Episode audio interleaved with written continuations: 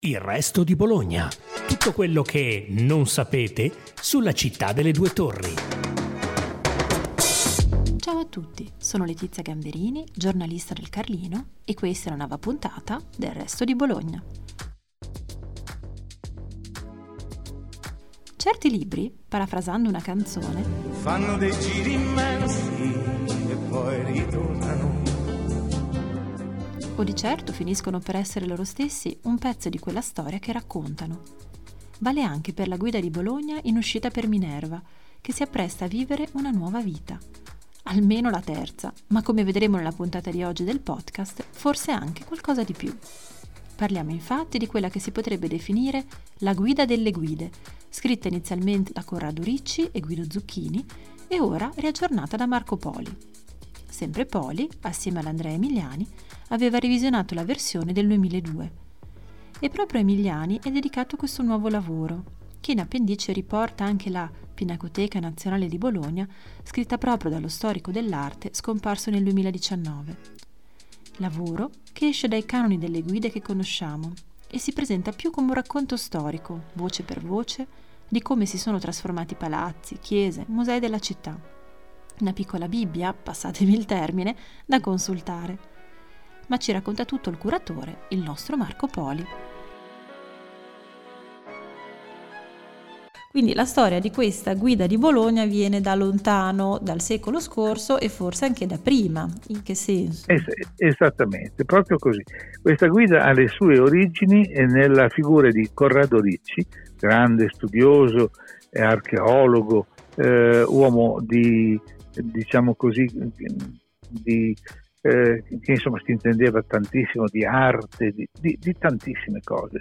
Un personaggio incredibile. Bene, Corrado Ricci, Ravennate, studiò a Bologna, si laureò a Bologna e oltre ad aver scritto anche su Ravenna, una guida di Ravenna, volle scrivere una guida nel 1884, una guida di Bologna, una guida diversa dalle altre, eh, ricca mh, più delle altre che davano solo indicazioni di eh, contenuti artistici sui pittori, eh, sulla storia degli edifici e sulla storia delle architetture eh, di Bologna.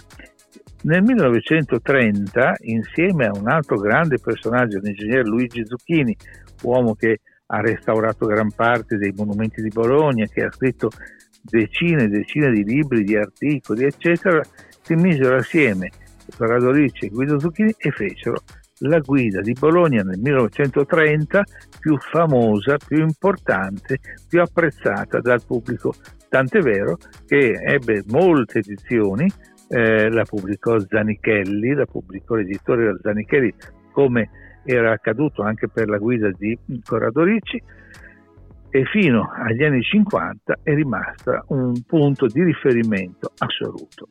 Dopo gli anni 50 la guida era esaurita, eh, e allora ecco che salta fuori un altro editore, l'editore Alfa Editrice di Bologna, che rileva i diritti eh, da Zanichelli, che gli riconcede eh, volentieri, e ripubblica nel 1968 la famosa guida di Ricci Zucchini.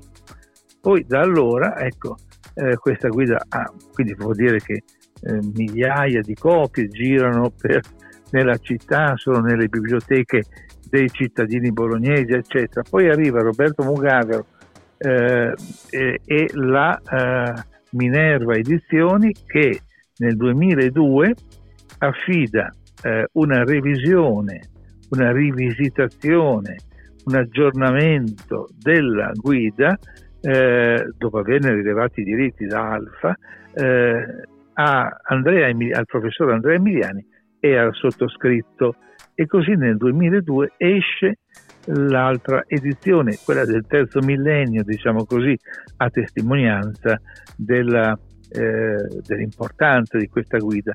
Ora siamo nel 2023 ed esce eh, un'altra edizione, una nuova edizione corposa, circa 400 pagine, adesso il numero esatto non me lo ricordo, eh, senza fotografie, perché non è una guida turistica, ma una guida storica. Però, eh, come tu dicevi, non è una guida turistica, infatti non hanno le fotografie. Ecco, come è stata concepita fin dall'inizio questa guida particolare? È stata concepita per eh, gli studiosi e i cittadini di Bologna che conoscono la città, cioè la vivono, ma che entrano in una chiesa e, e si chiedono ma di chi è quel dipinto? Allora ecco che vanno nel, con questa guida, eh, vanno alla voce chiesa di so, San Salvatore, cercano il, il dipinto, seconda cappella a destra o a sinistra, e vedono che lì c'è scritto che quel dipinto è del tale pittore, realizzato nell'anno tal dei tali. Ecco, oppure sono curiosi, voglio vedere tutti i dipinti di Guido Reni che ci sono a Bologna, nelle chiese, nei palazzi, eccetera.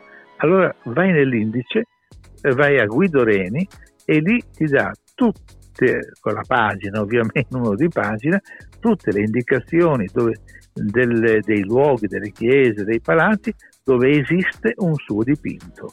Quindi il, quell'indice, un indice corposo di 50-60 pagine, è il plus di questa eh, guida perché consente a tutti di risalire a un personaggio, a una chiesa, a un luogo, a un palazzo e togliersi una curiosità, chi l'ha fatto, chi è l'architetto, che pitture ci sono all'interno, ecco questi questi sono gli elementi di questa guida. A questo punto chiederei delle, rispetto al 2002, allora al 2023, eh, che cosa è cambiato, quindi come sei intervenuto nell'aggiornamento. Ecco. Ma per esempio, diciamone una, che è una delle cose più importanti, significative, nel 2012, dal 2012 il Museo della Storia di Bologna è in Palazzo Pepoli, eh, quindi eh, c'è il, il palazzo, eh, um, il palazzo come si chiama?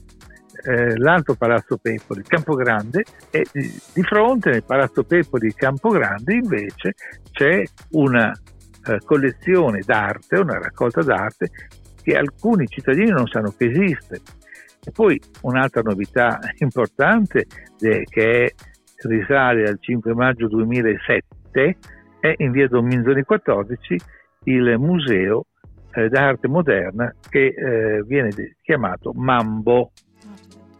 Eh, anche questo prima, prima, non c'era, quello era un palazzo nel quale c'erano dei, delle attività eh, del municipio, mi pare ci fosse anche un garage, e prima ancora era stato il famoso forno del pane voluto dal sindaco di Bologna Francesco Zanardi nel, fra il 1915 e il 1916 16 onde produrre il pane a prezzi popolari. Ecco, questo è un altro elemento.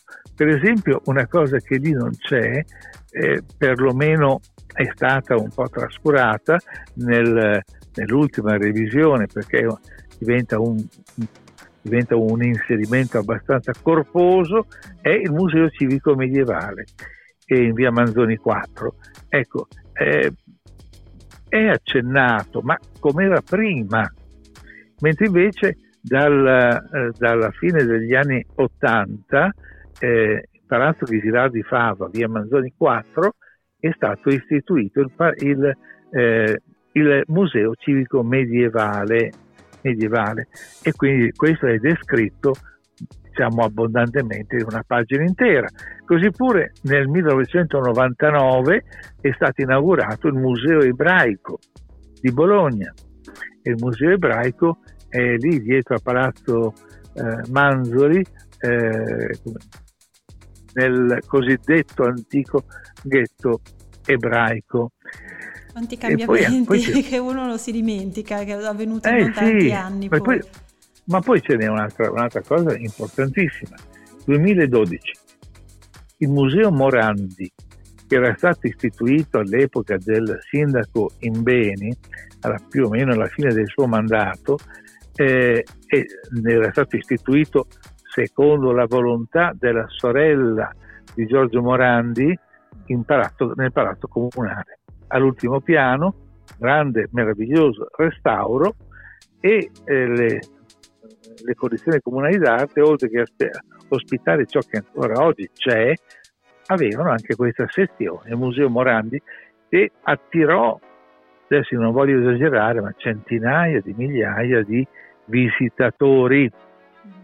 Ebbene, nel 2012 eh, il Museo Morandi è stato trasferito in via Dominzoni, dove ho detto prima, a Mambo.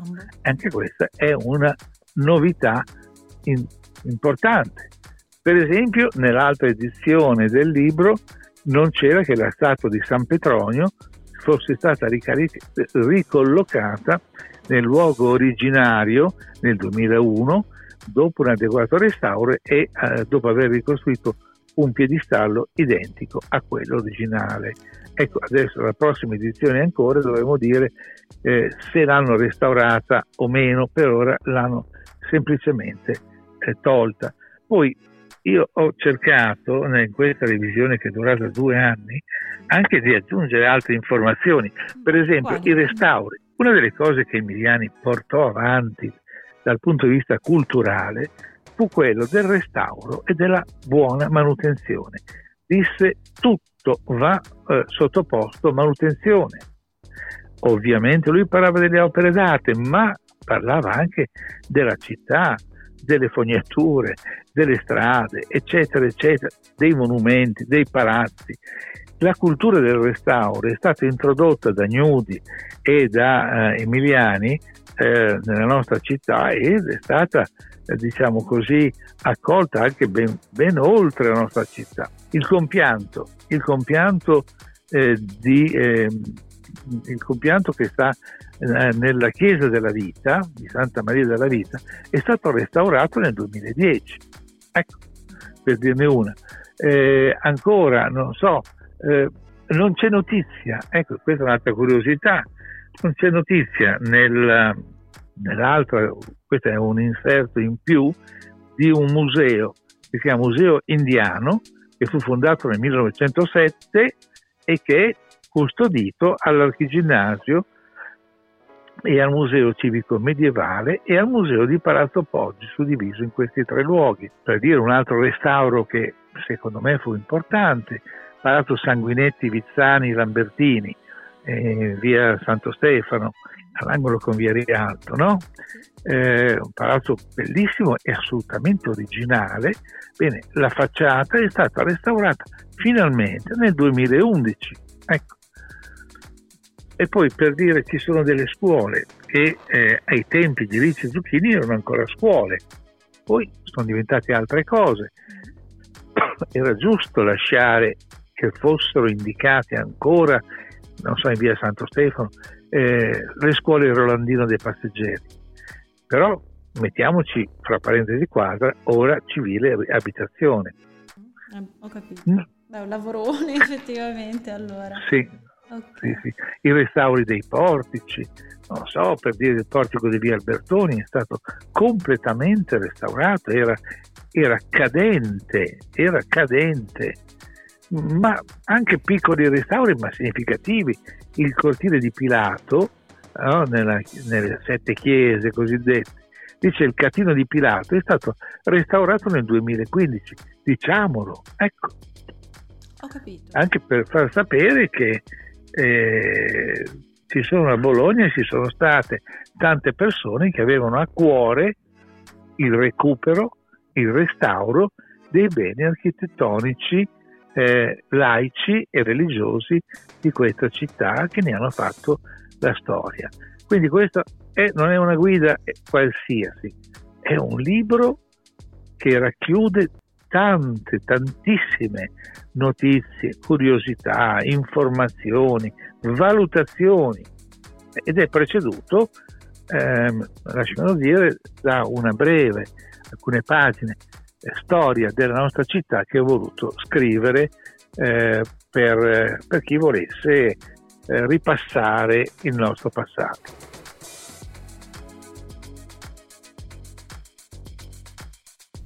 Grazie per averci ascoltati.